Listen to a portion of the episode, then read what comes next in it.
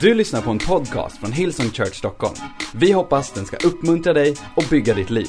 För att få mer information om Hillsong och allt som händer i kyrkan, gå in på www.hillsong.se. Tack så mycket teamet. Okej. ehm, dagens predikan uh, heter Bättre än en åsna. Jag tänkte kalla den dum som en åsna, men det hade negativ klang.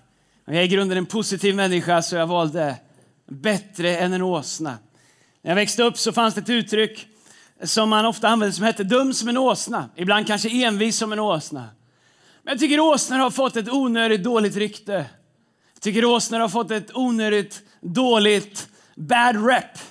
Det är liksom inte om, det är ingen, om någon fick välja att vara ett djur, ingen skulle välja att vara en åsna. Man skulle välja ett lejon eller jag tror Zlatan kallar sig själv för ett lejon. Får se vad han kallar sig om han signar för Bayern, men det måste vara något betydligt mindre i alla fall än ett lejon. Uh, men, men grejen är åsna, ingen skulle välja en åsna. Åsna är ett djur som framstår som tröga, lite halvdumma. Du vet, så här, nästan en häst. Tänk att födas till åsna. Gud kunde varit en häst. Men du nådde inte hela vägen fram så det blev en åsna. Men faktum är att Bibeln talar rätt så mycket om åsnor. Och I Lukas evangelium kapitel 19 så finns en berättelse om när Jesus rider in på en åsna. När för alla er som håller kyrkoårets kalendrar och liturgier som tänker vad händer ska han läsa om när Jesus rider in på en åsna i maj. Men tänk att man får läsa hela Bibeln när man vill. Och jag höll på att säga som man vill, det får man inte, men när man vill. Men lyssna här i Lukas kapitel 19. Om du tycker att jag vevar mycket idag så har de satt på mig ett sånt här som någon Bingolotto grej här. Så jag vet inte vad jag ska göra med händerna. Men här är de i alla fall. Eh, I Lukas kapitel 19, vers 28 så står det så här. Då Jesus hade sagt detta fortsatte han sin vandring mot Jerusalem och han gick framför sina lärjungar. När han kom i närheten av Betfage och Betania vid det berg som kallas Olivberget skickar han iväg två av sina lärjungar och sa Gå till byn som ligger framför er. Där inne kommer ni hitta en ungåsna, stå bunden. En som ingen har ridit på ännu. Ta den och led den hit. Om någon frågar varför ni tar den så säg bara Herren behöver den. Då gick de, äh, de två gick iväg och hittade den precis som Jesus hade sagt. När de höll på att lösgöra den kom ägarna och frågade varför tar ni åsnan? De svarade Herren behöver den. Så de tog åsnan och ledde den till Jesus. De la sina mantlar på den och hjälpte Jesus att sitta upp. När han sedan kom ridande bredde folket ut sina mantlar på vägen och då han närmade sig en plats där vägen började gå ner för Olivberget började hela lärjungaskaran ropa ut sin glädje, lovprisa Gud för alla de under som de hade sett. Välsignade han, kungen, som kommer i Herrens namn. Jublade de, fred i himlen och ära i höjden. Så Jesus, han säger till lärjungarna, gå in i stan eller gå bort dit till byn. Det kommer stå en åsna där som ingen har använt. En ung åsna som inte var inriden. Jag tänker Jesus om han ska rida in genom stan. Om han ska liksom komma inridande. Varför väljer han en åsna? En trög, envis åsna som ingen ens har ridit in. Judarna hade ju väntat på att Messias skulle komma och sett honom rida in på en vit, ståtlig, stor hingst. Du vet så här, större än alla andra. Eller en svart, blankryktad ardennerhäst. Jag vet inte vad det är kanske, men det får du googla. Men, och du vet så här, inte en liten, trög, envis, halvdum åsna. Som ingen har ridit på ens. Ja, men vad är chansen Jesus sätter upp på den? Att han ens kan styra åbäket. För ingen har ridit in den. Men Jesus han säger till dem, gå och leta efter en åsna. Om någon frågar er varför ni lånar den, så säg bara Herren behöver den. Jag har funderat på det någon gång när jag ser fina bilar. Om det skulle funka att man lånar den en stund och sa Herren behöver den. jag tror inte det. Jag tror inte det skulle funka. Jag kommer aldrig göra det. Men det är exakt vad Jesus gör. Och det verkar som att både åsnan och ägaren är fine med det faktum att den enda motivationen är att Jesus behöver åsnan. Jag vet inte hur du läser Bibeln, men när jag läser en sån här text så blir jag uppmuntrad. Därför att om Gud kan använda en åsna som aldrig tidigare har blivit använd av Gud. Om Gud kan ta en ung åsna otränad, oslipad, oförberedd till att spela en så viktig roll att den till och med finns omnämnd i Bibeln så tror jag att Gud kan använda mig. Och då tror jag att Gud kan använda dig. Du kanske känner dig trög som en åsna. Du kanske känner dig fastlåst som bara en åsna kan göra som låser armbågarna och vägrar ta ett steg. Kanske känner du dig okvalificerad när du tittar på det som hos andra ser ut att vara som stora hästar. Stora fina djur som folk vill rida på. Och så tittar du på dig själv och tänker, vad är väl jag? Jag är som ett åsneföl, eller jag är som en ung åsna. Det är väl ingen som behöver mig. Men vet du, hela Bibeln är full av de här berättelserna. Och i alla lager av berättelserna, alla lager av uppenbarelse i evangelierna så finns det med berättelser där det verkar som att Jesus hela tiden vill sticka in och få oss att förstå att Gud inte letar efter kvalifikationer utan att Gud letar efter någon som är beredd att respondera på Herren behöver dig. Och det spelar ingen roll hur du känner dig. Herren behöver dig. Det spelar ingen roll hur bra eller dålig du tycker att du är jämförelsevis med andra, för Herren behöver dig. Det enda den här åsnan behövde göra för att få bli använd av Jesus, Guds egen son, red på åsnan, det var att följa med när lärjungarna sa att Herren behöver dig. Vet du, ibland så tror jag att det är så enkelt att bli använd av Gud som att inse att rätt respons när Gud vill använda oss inte är när vi börjar berätta vad vi inte är, vad vi har gjort för fel, vilka kvalifikationer vi inte har, vilka som är bättre. Utan den enda responsen som krävs för att bli använd av Gud är att låta sig bli använd av Gud. Även om man tänker, jag kan inte vara första valet eller jag har inte allt som krävs. Därför att Gud letar inte efter kvalificerade människor utan Gud kvalificerar dem som vill låta sig få bli använda utav Gud. Vi startar en podd i veckan, eller jag har startat en podd som heter Fearless Leadership. Finns överallt där poddar finns. Eh, en kort podd om ledarskap varannan vecka till att börja med. Jag har varit eh, lite motsträvig ett tag och startat en podd. Tycker det finns mycket bra poddar, men jag har eh, låtit mig övertalas. Så jag har startat en podd och jag tror att den är bra. Uh, och eh, när vi höll på med den här podden så funderade jag lite grann på vad står jag för som ledare? Vad är mitt budskap som pastor? Vad är mitt budskap som predikant? Vad, vad, vad, vad står jag för? Fearless leadership, som podden heter, är ett ganska kanske kaxigt uttryck. Det, det handlar inte om att det aldrig finns någon rädsla i att leda, utan tvärtom så handlar det om att låta tilliten till han som har kallat oss bli större än rädslan av vår egen otillräcklighet. Men jag funderar på vad jag står för och jag kom fram till att grundläggande så skulle jag vilja att mitt liv eh, stod för två saker. Det är att när jag talar, när jag leder, när jag gör olika saker. Det första som är viktigt för mig vad det gäller vad jag står för, det är att Gud älskar alla människor. Jag har gjort det till en, uh, hoppas jag att det kommer fram till, till det viktigaste i min förkunnelse, det viktigaste i mina predikningar, det viktigaste i mina möten med människor. Det faktum att Gud älskar alla, alla människor. Att Gud älskar dig. Vart du än är, vem du än är, vart du än kommer ifrån, vilken resa du än har varit på i livet fram till nu. Gud älskar dig. Därför att Gud älskar inte dig på grund av vad du har gjort för honom eller kan göra för honom. Han älskar dig för att han har skapat dig. Så lyssna, vem du än är, det är min absoluta tro i varje fiber av min kropp att Gud älskar dig. Gud älskar dig. Det andra som jag skulle vilja att mitt liv var känt för, mitt ledarskap var känt för. Det är att Gud vill använda vanliga människor som dig och mig. Det är en av mina passioner att få människor att inse att Gud faktiskt vill använda vanliga människor. Faktum är att det är det han använder mest och helst av allt. När Jesus kom så var det som han satte en ära i att tillrättavisa de självgoda, självrättfärdiga och lyfta upp och använda dem som ingen trodde var kvalificerade. Jag skrev en artikel i en tidning i förra veckan. Jag gör det någon gång ibland. Jag krönikör någonstans eh, i en tidning eller en tidning som är Dagen. Och jag skrev om det faktum att vi firar nattvard. Jag älskar att fira nattvard. Jag tror att det är en viktig del. Vi firar i vår kyrka, vi firar online. Jag tror att alla som tror på Jesus kan fira nattvard, kan dela nattvard. Eh, och, eh, eh, det var någon som skrev en artikel om att det inte är bra hit och dit. Och det är vad det är. Jag är inte riktigt med i det här. Men vet du vad? I min bok, i min värld, så är det så viktigt för mig att kristna människor skulle få en större självbild om vem Gud är och vad Gud kan använda dem till. Gud vill använda vanliga människor.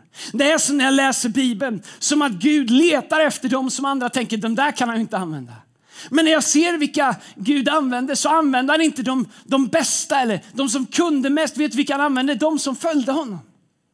Han hade en fiskare han hade någon, en tullindrivare som han träffade lite senare. Han hade olika vanliga människor. I hans följe fanns före detta prostituerade, vanliga knegare, människor som aldrig hade gått i bibelskolan. Inte för att det är något fel på det, det är bra att gå i en bibelskola och läsa mer om Bibeln. Men det faktum att jag kan mycket, det faktum att jag har läst mycket, det faktum att jag, att jag har skapat massa religiösa formler runt omkring mig. Det gör mig inte mer användbar i Guds rike. Därför att Gud letar inte efter det som vi kan visa upp för honom. Gud letar efter dem som svarar på när han säger Herren behöver dig.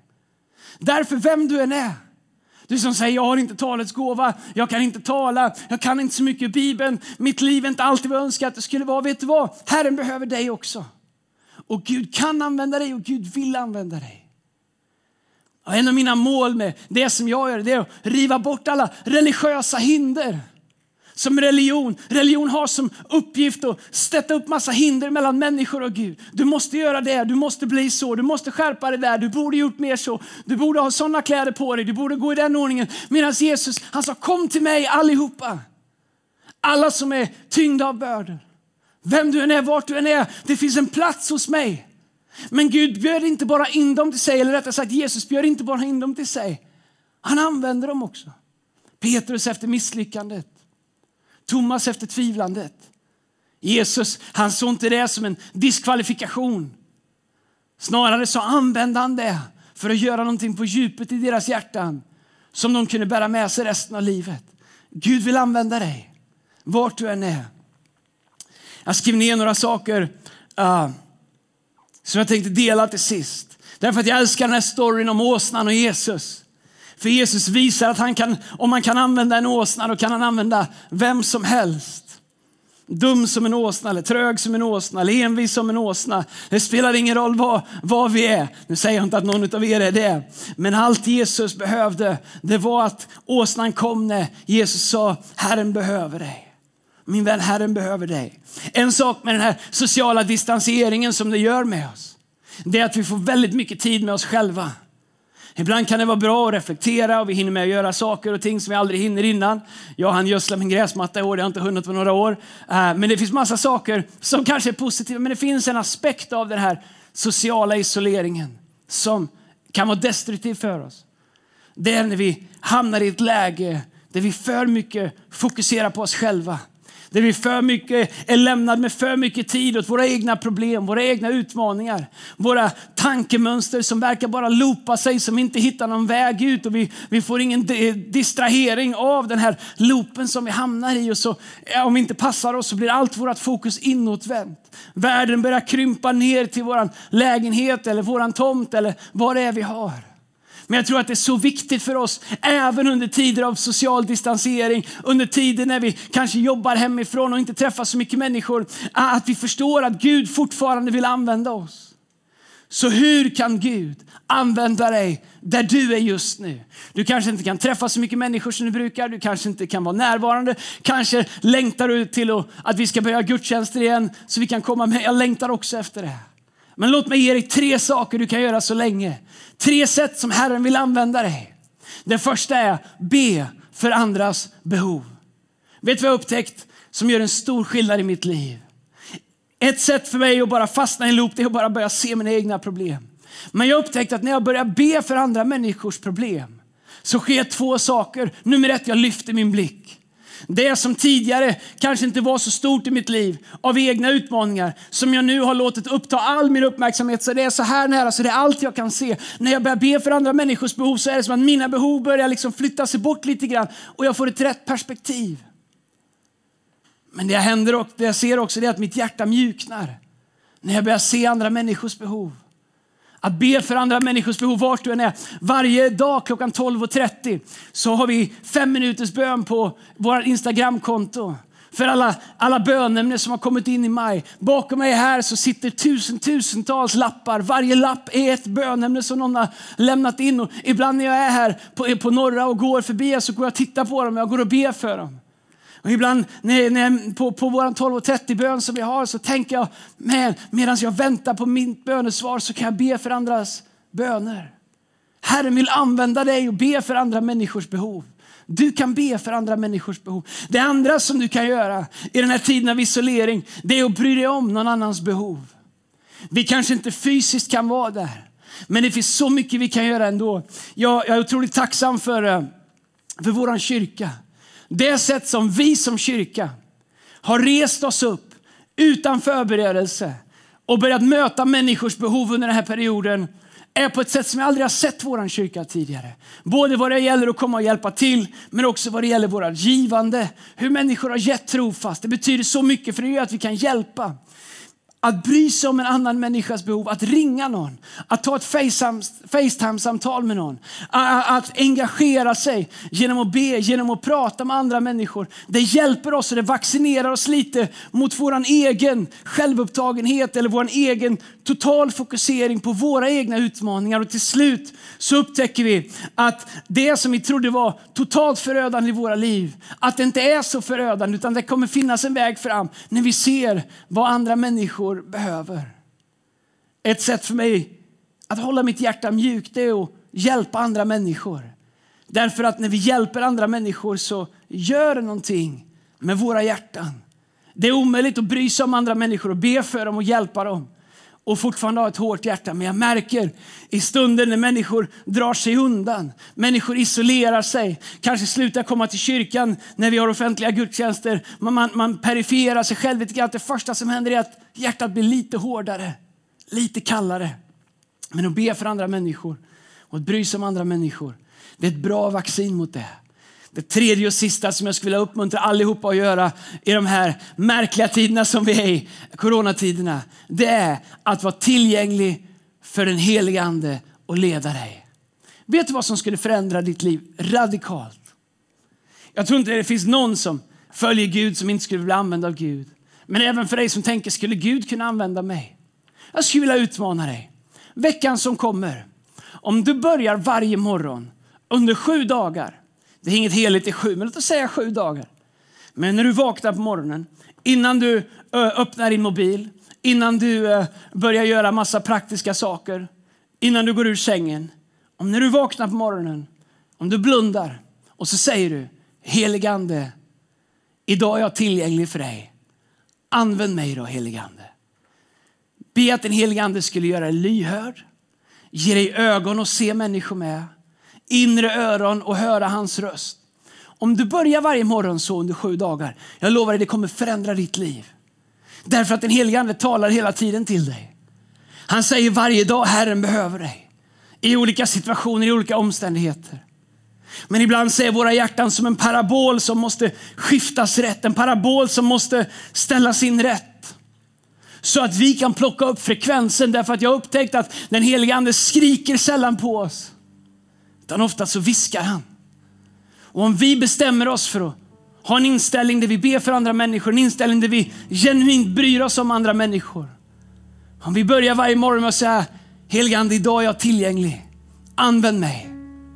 Använd min dag, mina kontakter som jag har med människor. Använd mina ögon, mina öron, mitt hjärta för att betyda någonting för andra människor. Det kommer förändra ditt liv.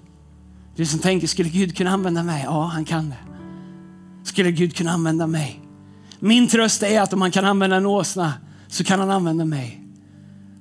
Om man kan använda de människor som han använder i Bibeln så kan han använda dig.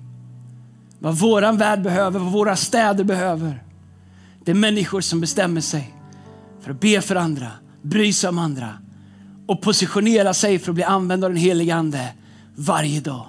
Och du kommer få se saker som du inte ens trodde var möjliga. Därför att det är inte så att Gud har för många åsnor att använda. Det är inte så att alla som han frågar låter sig bli använda.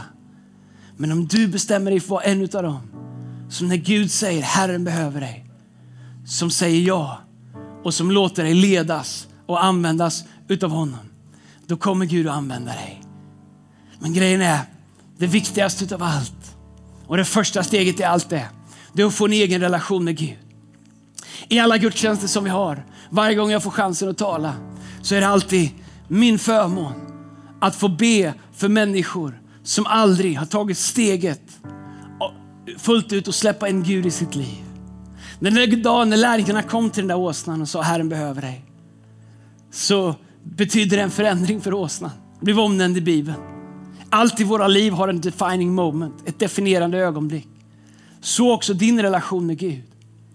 Ditt liv behöver komma till ett definierande ögonblick. När du tar med dig din tro och din längtan, dina frågor, dina tvivel och säger till Gud, Gud om du finns. Gud om du har en plan för mig. Om du älskar mig så som Andreas säger att du gör. Då vill jag lära känna dig. Ditt ögonblick, ditt moment, ditt beslut. När du öppnar ditt hjärta och säger Gud, här är jag.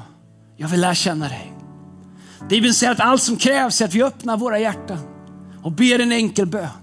Så gör Gud resten. När religion säger du måste skärpa dig, du måste sluta med det, du får inte tvivla på det, du får inte ha frågor om det. Religion krånglar till allting. Så strunta i religion. Det Jesus erbjuder är något helt annat. Han erbjuder en relation. Där du får upptäcka honom, växa i relation till honom. Upptäcka vem Jesus är, upptäcka vem du är, upptäcka meningen med ditt liv. Där du kan vakna redan imorgon och, och veta att mitt liv har en mening, mitt liv passar in någonstans. Mitt liv har kontext. Det finns en plan, en framtid, en morgondag för mitt liv. Om du vill be den bönen tillsammans med mig om att få en egen personlig relation med Jesus. Då skulle jag vilja att du ber den här bönen efter mig. Du som aldrig har bett den tidigare. Som för första gången idag där du sitter vill ge Gud en chans i ditt liv. Be den här bönen efter mig. Men även du som en gång har haft en relation med Gud. Som du kanske har driftat bort ifrån. Kanske fanns det en period i ditt liv när du, Gud använde dig, när du hade levande relation med Gud. Men kanske har du driftat bort ifrån den. Och kanske tänker du, ja, det är för sent för mig, eller jag är inte på en bra plats med Gud längre. Min vän, Gud är på en bra plats med dig. Därför att ingenting hos Gud har ändrats. Idag kan du fatta ett beslut om att på nytt överlämna dig själv till Gud och låta Gud få ta den platsen han förtjänar i ditt liv. Åter ta emot hans kärlek, återleva den plan som Gud har för dig. Om du vill lära känna Jesus för första gången eller du behöver en ny start i din relation med Jesus, be den här bönen tillsammans med mig. Repetera de här orden efter mig. Tack Jesus för att du älskar mig. Jag öppnar mitt hjärta och jag tar emot din kärlek. Tack att du förlåter min synd och ge mig nytt liv. Tack att från och med idag är jag din och du är min. Tack Jesus att ingenting kan skilja mig ifrån din kärlek. Amen. Du har lyssnat till en podcast från Hillsong Church Stockholm. Om du vill veta mer om vår kyrka eller om våra söndagsmöten, surfa in på www.hillsong.se.